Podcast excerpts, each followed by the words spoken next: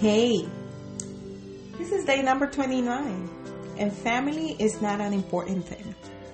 It's everything. That's what Michael J. Fox said. Um, and a lot of times, if we desire to make our family a priority, we have to realize that saying it is one thing, but living it is something else.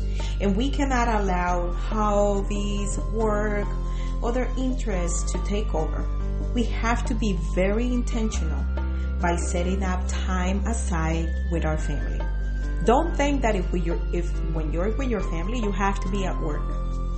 And when you have to be at work, you have to be with your family. That's two separate things. So make sure that you intentionally dedicate the time to each one. I will suggest that you review your calendar and that you consider it in the light of the priority of your family. What can you do to build more time with your family members? What dates can you add and what dates do you need to guard as a family date?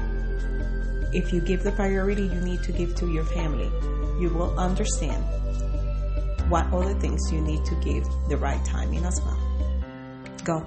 Have fun with your family. Spend time with them. It's such a big blessing.